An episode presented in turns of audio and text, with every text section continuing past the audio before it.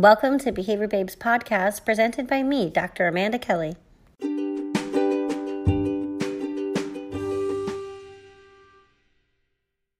Aloha, joining us today, we have Jessica Minahan. Hi, Jessica, are you there?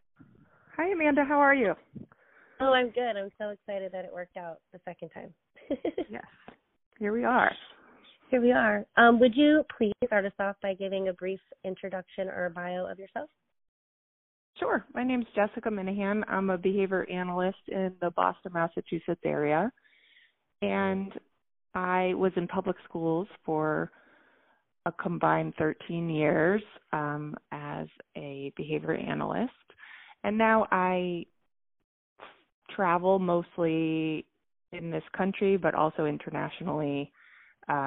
Europe and Philippines coming up, and Canada, working with schools, training teachers. My area of interest is the idea and understanding more how anxiety and also trauma impacts behavior in school-age kids, and how, as behavior analysts, we can support behavior change while being trauma-informed and anxiety-informed. So that's what I do most weeks. Thanks, Jessica. I know that we met now over a decade ago, I think working in Cambridge Public Schools. How did you transition, or what was your background that led you to working in public schools? And 13 years is quite impressive. Do you mind elaborating a little bit on some of your experiences there? Sure. Well, when I started, because it was such a long time ago, right around 2000, inclusion was new.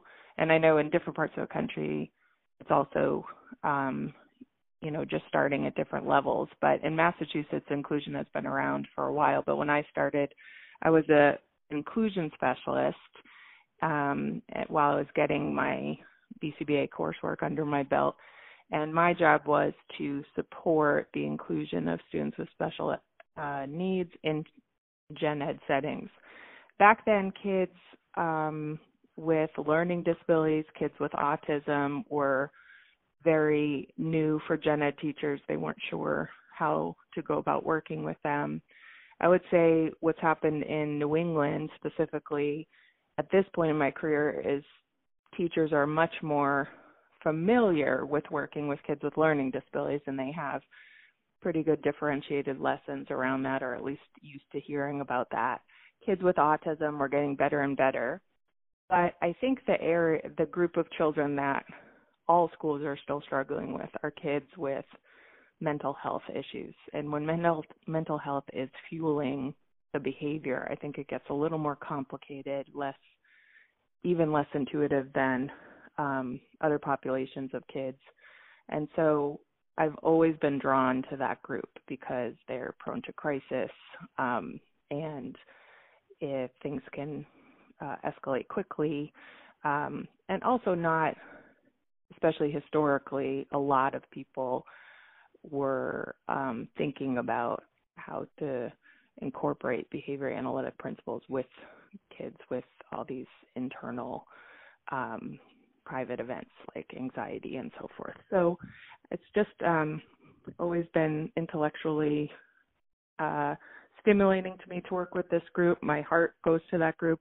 I, for some reason, love kids with extremely oppositional behavior. For some reason, the more FUs, the better for me. Even when I started out as a teacher, I had a classroom of kids with and back then they called it violent behavior disorders, VBD, which is not even really a thing at this point.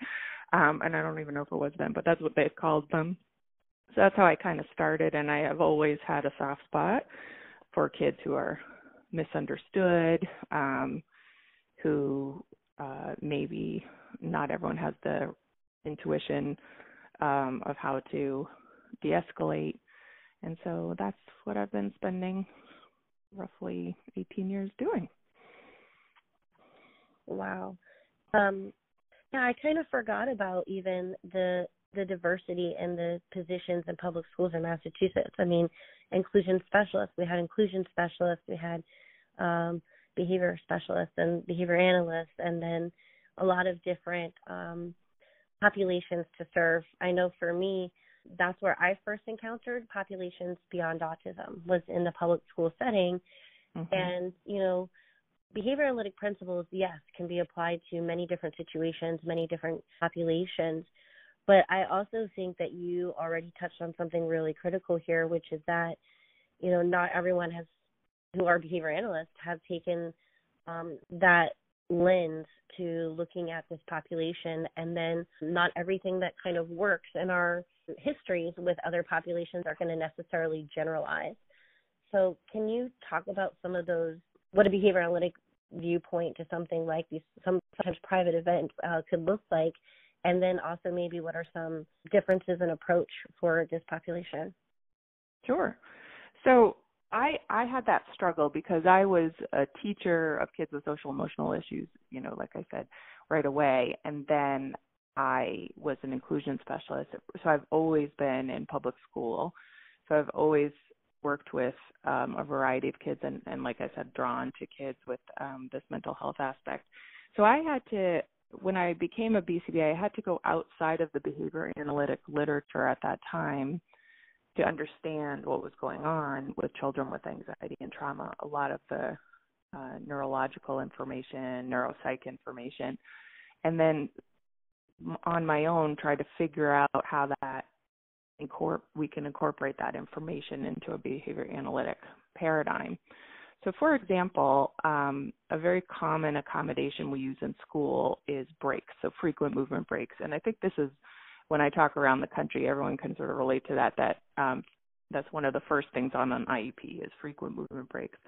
And yet I usually ask my groups of teachers when I'm working around the country, what percentage of those breaks are we actually calming the child? Is the kid more self-regulated after or calmer after?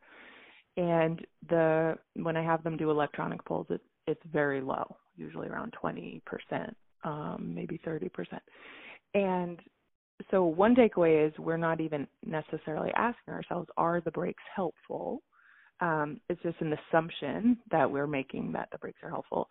And with kids with anxiety, it gets even more complex than that because, for example, I had a girl who was picking her skin really badly on her forearm and then picking almost all the skin off the tops of her fingers during class. And the teachers, of course, were really worried because she's a little bit bleeding. And so I said, well, what are we doing to mitigate the anxiety? And they said, oh, well, we're giving her a break from work and we're letting her draw and color because she's an amazing artist and she says it's really helpful. But while I was watching her color and draw, she was still picking her skin while she was doing that, and then she never could re-engage in the activity, which I think is a good litmus test and data point to measure, did we calm the child? So when I interviewed her, before, and then I interviewed her during, while she was coloring and drawing, and I said, can you tell me what the thought you just had was, which was really, you know, rustic data taking. And she said, she just started spilling, you know, I'm so fat and I have this picture on social media and all this stuff started coming out. And so what it made me realize is that we needed something incompatible with the flooding of these thoughts or private events to calm the child.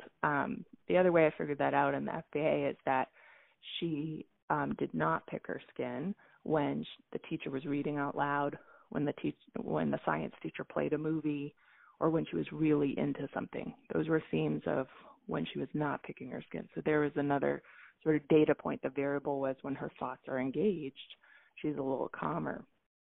So through doing data, you know, before and after, we changed the breaks to be more, you know, I call them cognitively distracting or a thought break, so that a cognitive distraction. So she, something incompatible with worrying. That's what I was looking for. So we gave her Sudoku, you know, the math game with the little boxes.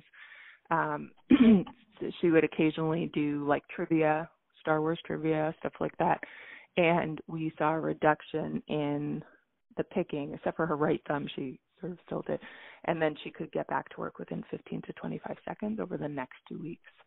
I took data after that type of a break. So that's an example of using behavior analytic principles to sort of figure out what the best way to calm someone was. And it wasn't intuitive. Letting her draw when she said it was helpful was a super good first try, you know, and I could see why people tried that. But through the data analysis process, we, you know, I could figure out that it was actually this private event that needed to be terminated or interrupted for her to get back to work.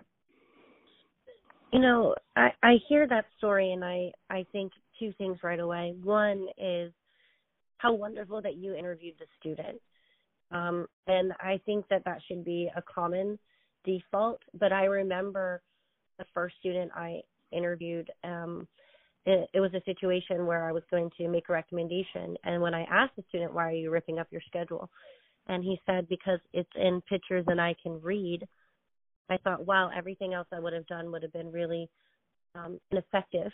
And right. The simplest thing was to just ask the student.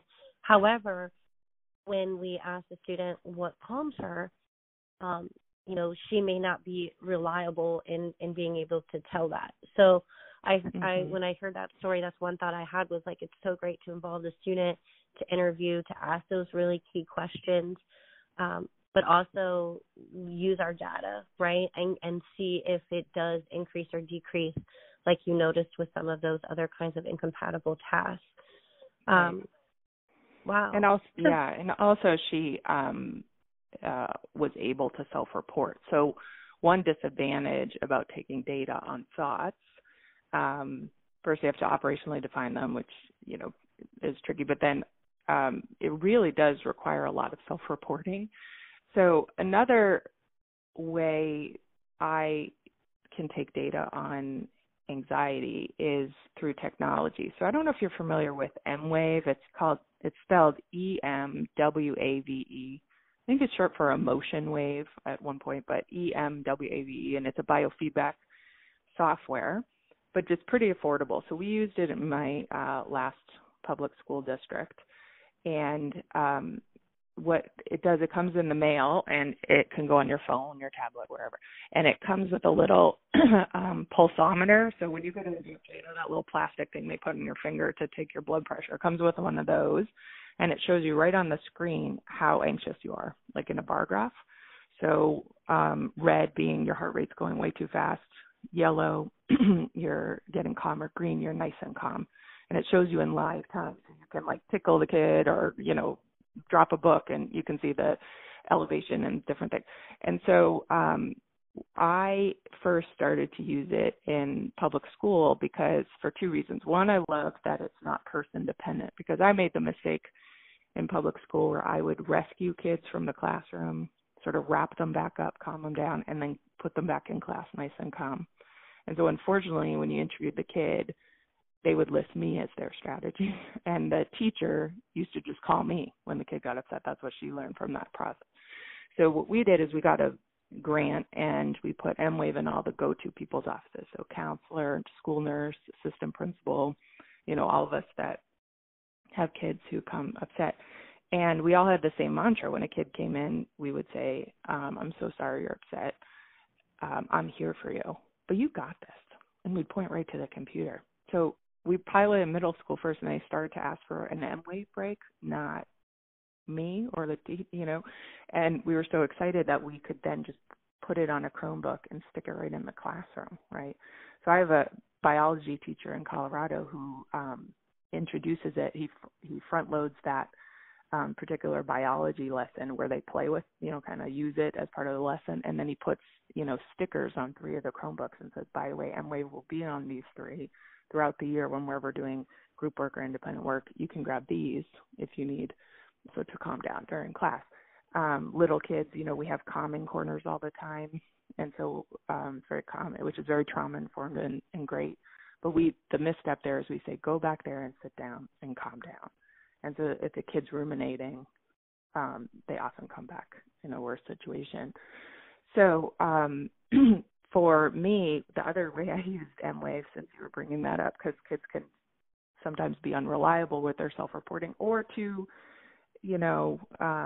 not very good at sharing or different reasons they're not good at self-reporting is I used to plug their little finger in and try different break strategies, even in the classroom, different things that goes right on the phone. And so I had much confidence saying to the teacher, this really works because I'm getting this physiological data right there while I'm trying things. So, and that kind of technology is becoming so much more common. MIT near me, the Massachusetts Institute of Technology, is coming up with a watch where the face of it has biofeedback in it. Still prohibitively expensive, but the watch face changes colors based on your stress level. So that would be, you know, super helpful even for like marriages, right? Or anything. I think technology is another place that is always going to be helpful to behavior analysts in this area. I didn't know about emWave at all, and so that's exciting, and I'm sure it'll be exciting to a lot of people who are listening and looking for strategies and data collection.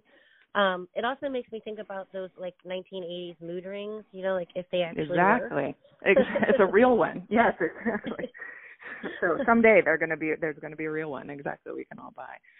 The kids love it, and it actually I learned it from Mass General Hospital up here. They were using it with their Aspire program for kids with high functioning autism because it's so abstract. Teaching calm down, right? That's such a hard thing to explain to someone who's that literal or concrete in thinking. So this emWave Pro, for example, comes with activities. So the one I played was a black and white picture of a forest. And the longer I stayed calm, the colors start to pop in. So the leaves turn green, the flowers turn red, the little deer turns brown. When the whole thing's colored, you're now calm. And it's super helpful for kids on the autism spectrum. That's where I first learned of it, probably 12 years ago. And then I just started using it with other kids as well. It's also portable, so you know I have high school athletes who have performance anxiety do it right on their phone. But it also helps me with the data taking of these private events when you may or may not get reliable self-reporting. You mentioned cognitive distraction, which is a technique that I have found useful that I realize you've coined, and it's something that I include in a lot of trainings when I'm talking to people and teachers and principals and looking at sort of school culture. When you're consulting or doing your trainings, how do you start the conversation of whether or not somebody could be feeling anxious, or how is this different from somebody who, I mean, we get the similar kinds of things, I think, no matter what population, like they want to do this or they choose to do this or they know better. How do you go about kind of starting the conversation when you're consulting? Yeah, that's a really good question. And like autism, anxiety, depression, and trauma are invisible disabilities as well. So especially with oppositional or externalized behavior, I think we do have more sympathy for like the girl who was picking her skin. People weren't saying she's just trying to get attention. They weren't talking like that. But kids who for sure are more disruptive or oppositional, it's a very hard conversation because it looks willful and the assumption is they're choosing not to. So one thing that I always do explain, which I learned from neuropsych literature, is that when anxiety goes up, our working memory goes down. And working memory is how you hold information in mind and how you retrieve it as you need it. So it's really crucial for problem solving. It's crucial for almost every academic task, mostly math and testing, but almost everything. It's also crucial for emotional regulation, thought regulation, behavior regulation. And so unfortunately, that's what's impaired when we're anxious. So we can even lose 13 to 20 IQ points in a moment of anxiety. And I think we've all experienced that, where you're on an interview and it's going really well, but because you're anxious, they say, what's your zip code? And you cannot remember for the life of you. And it's really embarrassing. So that's what's happening, is we can't access information, and it impairs retrieval. So this can impact in tons of different ways, one of which is that there's an inconsistency in the behavior. There's also particular skills included in that working memory sort of fluctuation. So when kids calm down, working memory comes back. There are a couple other skills that you have to, that are really required for most school behavior and tasks, like self-regulation or accurate thinking, like we were talking about negative thinking being the opposite. Perspective taking particularly is impacted when you're anxious.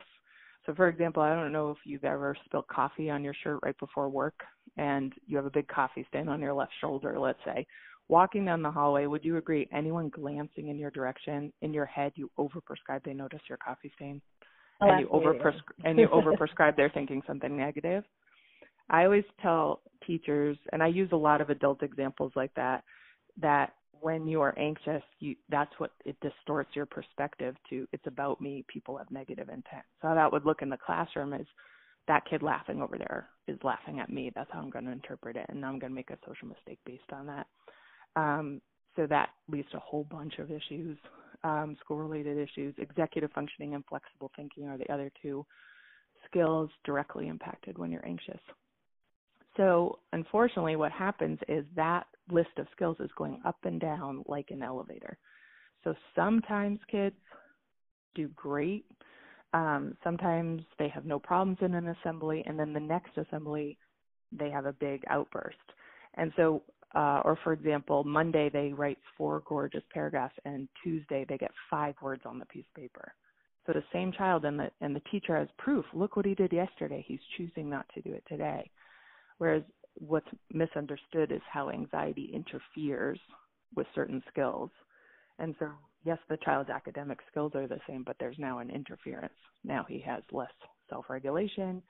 His executive functioning is now very poor. That's how, you know how we always lose our keys when we're rushing and really late, and you always find your keys when you're on time because executive functioning tanks when you're anxious. Almost every academic task requires that. So it's just a misunderstanding of all these neurologically based issues that represent in behavior. And so the more you understand it, and you know, we can start to unpack what's going on. But I think the bottom line is I always, you know, tell teachers that there's a reason behind every behavior.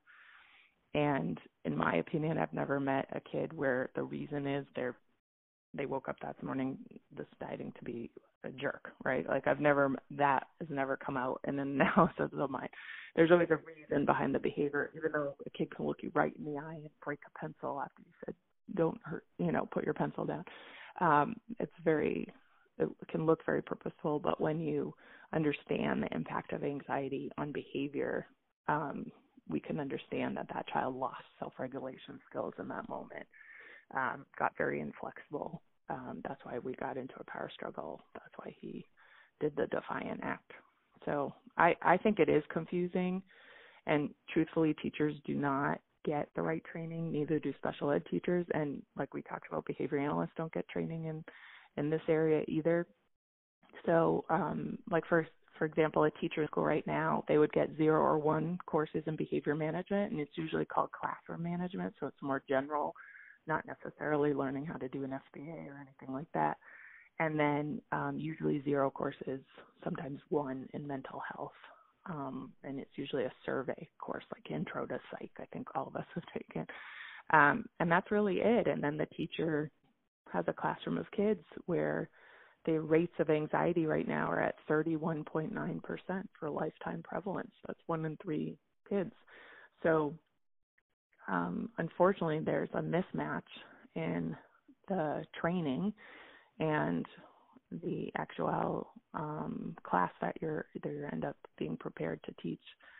So that the best way to handle that is through education. So I do a ton of psychoeducational information every time I'm consulting or obviously presenting.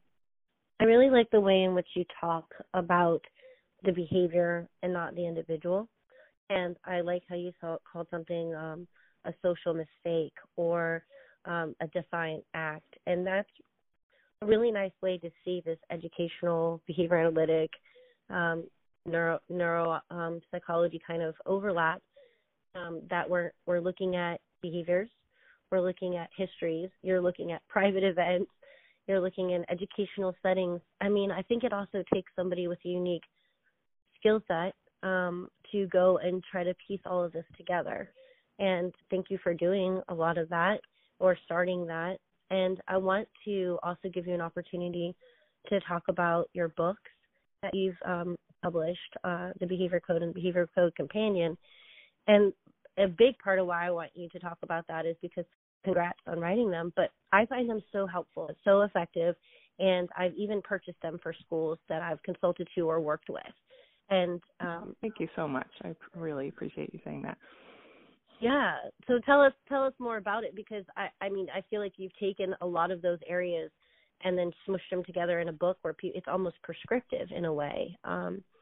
And so that's one place where people can go. And then, of course, tell us more about that. And then where else do you think we could go and get more information? Sure.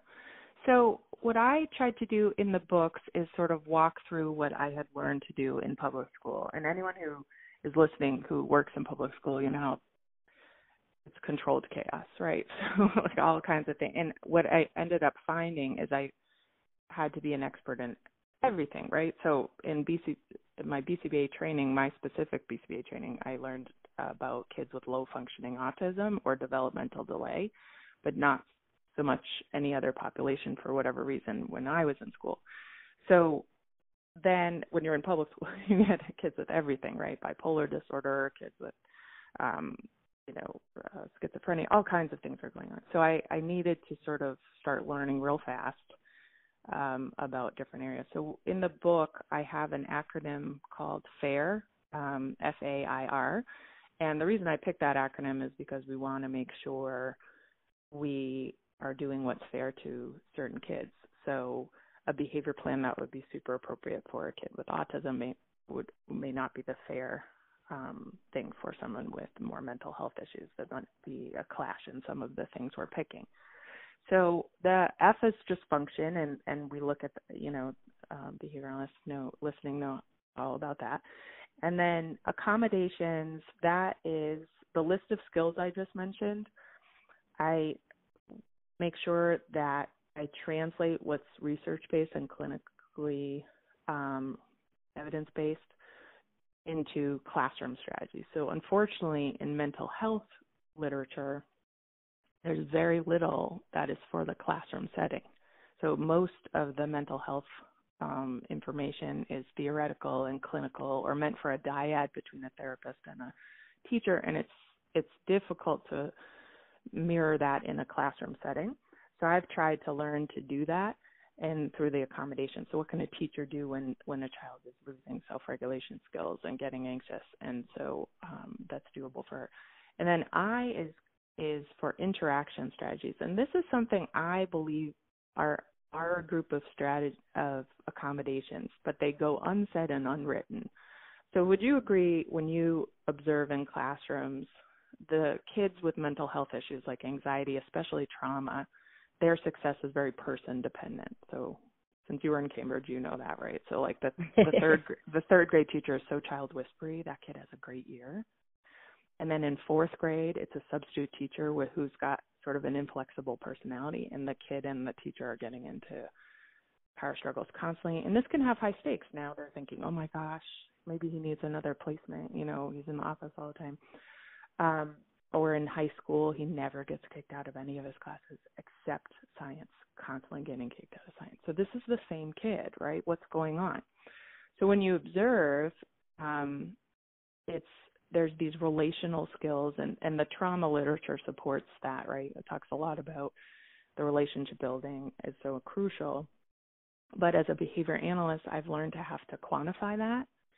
So, for example, the I section of every behavior plan that I write, and if there is a behavior template that people listening are using, I would love you to consider adding a section called interaction strategies, where you actually quantify how to best communicate with this child, how to give a direction.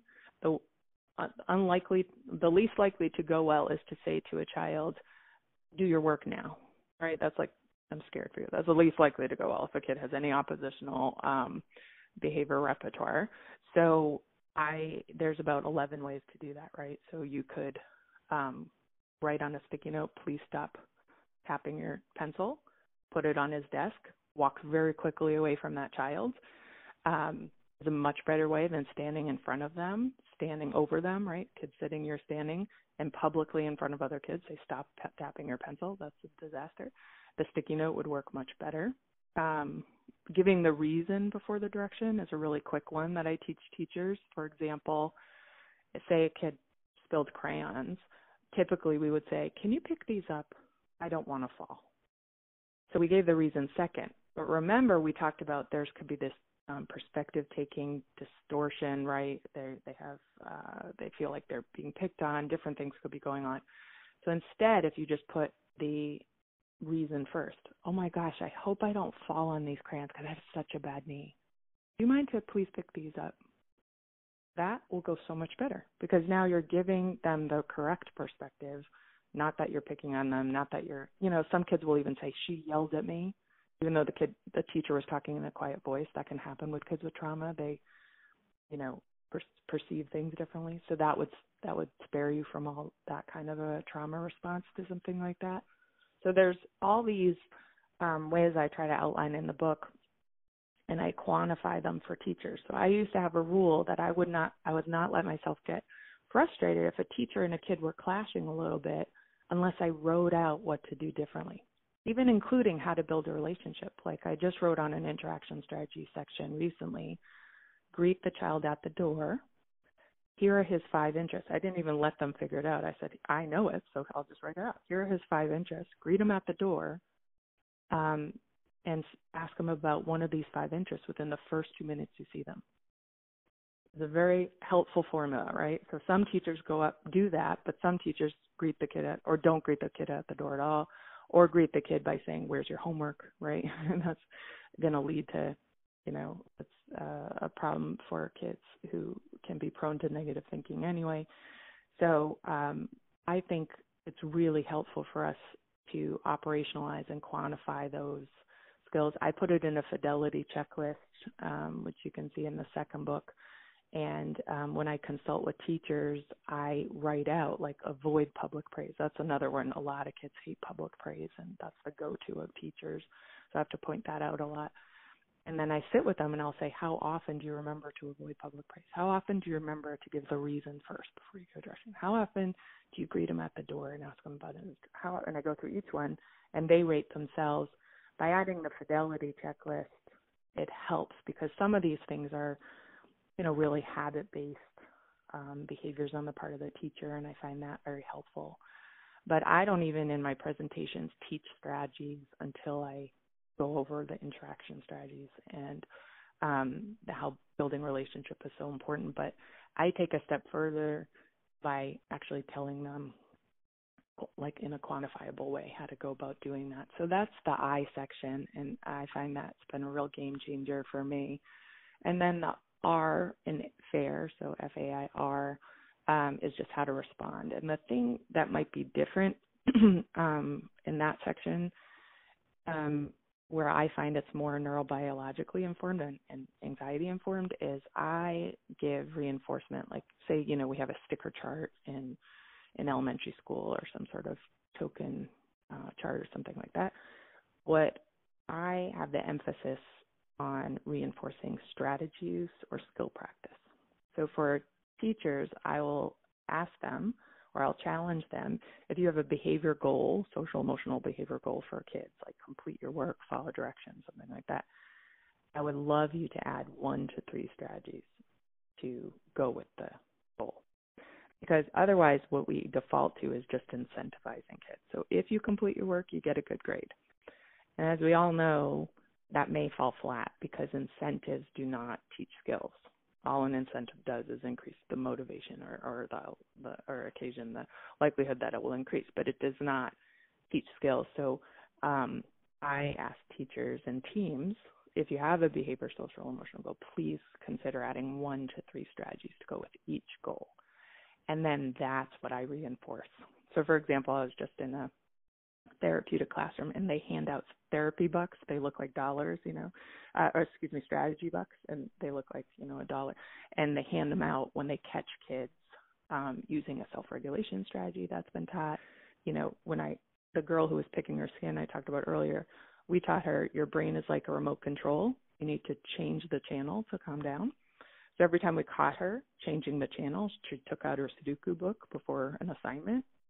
We would give her a strategy. You know, that's what you want to reinforce, is the strategies, because that's a more skill-building approach than I think we default in public schools to doing sort of an incentive of the behavior, but this is shaping the behavior in a different way where you're teaching skills. So that, I think, is the sort of the biggest sort of shift in emphasis in my behavior plans as well. But it's all outlined, excuse me, in the books. And I do have a lot of articles on my website that are free downloads. So my last book was published in 2014. So since then, you know, I've tackled different kinds of topics. And so I've been doing that through articles, because I don't want to write another book because I'm a doctoral student. I don't have time. So I've been writing articles, which are free downloads for everybody right on my website. I do blog on the Huffington Post as well. And those are right on my website, also free downloads if that's of help. But they're all classroom-friendly, practical strategies, because I think even us as consultants, we need to make sure the suggestion we're making to a teacher is doable. It's maybe unlikely that they can take 15 minutes to have a therapeutic dialogue multiple times a day, even though the research would support that. We want to make it doable, simple. Switch, you know, you're doing a break, just give her Sudoku instead of that notebook.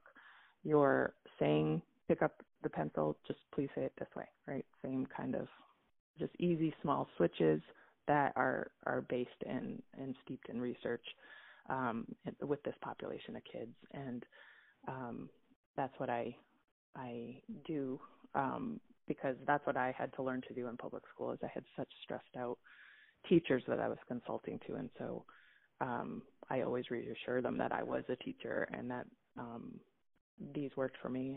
And I've gotten really hesitant teachers to be able to implement the strategies in the book. And I think that's really helpful. We want to make sure we're helping the kids, but in so doing, also not overwhelming the teacher. So that's what I'm trying. That's what I'm striving to do anyway.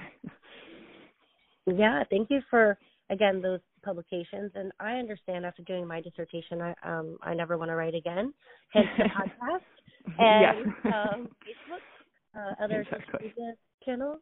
Yeah, you are smart. Well, you know, learn through experience. But I mean, I think that those articles are incredibly crucial. They're small, consumable pieces. They can be shared online. The pieces that you do for the Huffington Post, you didn't mention it exactly, so I will, but your website is jessicaminahan.com, M-I-N-A-H-A-N, and I'll also include that when I put out the podcast. I've been able to print off some of those, you know, smaller 2-page, 3-page articles and share with teachers or share with administrators. And they've been like, oh, that's exactly the student. And I think you do a really excellent job with your examples. And that's one of the benefits of consulting and traveling and speaking, is that you get to see probably commonalities and patterns, but you can also bring to life what this looks like in a classroom. And my background was in elementary education and then special education too. So I do sometimes forget that behavior analysts may not have that background as right. Our field is growing and evolving. We're coming from all different histories. I did want to ask you quickly just a question about your travels. You mentioned some really cool places, and you were saying that you go throughout the United States, Europe, the Philippines. You're going to the Philippines. Yes. And Canada. Do you want to mention any of your upcoming events? I don't know where our listeners are at, but maybe they'll be in the area. Sure. Well, I travel, and I probably twice a week right now, but they're not always open to the public. So when it's open to the public, I put it on my website, which I'm cheating, and I'm looking right now because, of course, I have no short-term memory anymore because I'm a doctoral student. Okay, let me look. Does your short-term memory come back after you graduate and get your PhD, Amanda, or is that a permanent condition I have now? I think around the 5-year mark a little bit, but but I'm not sure. I might have to wait another 5 to see if more comes back. All right, we'll go with that. It's coming back. Let me see. So I'll be in New Jersey, and Illinois. I'm doing a keynote for the Learning in the Brain conference, which is a Harvard conference, which is on each coast in Boston and San Francisco, California. But I'm going to be doing a keynote on the California one.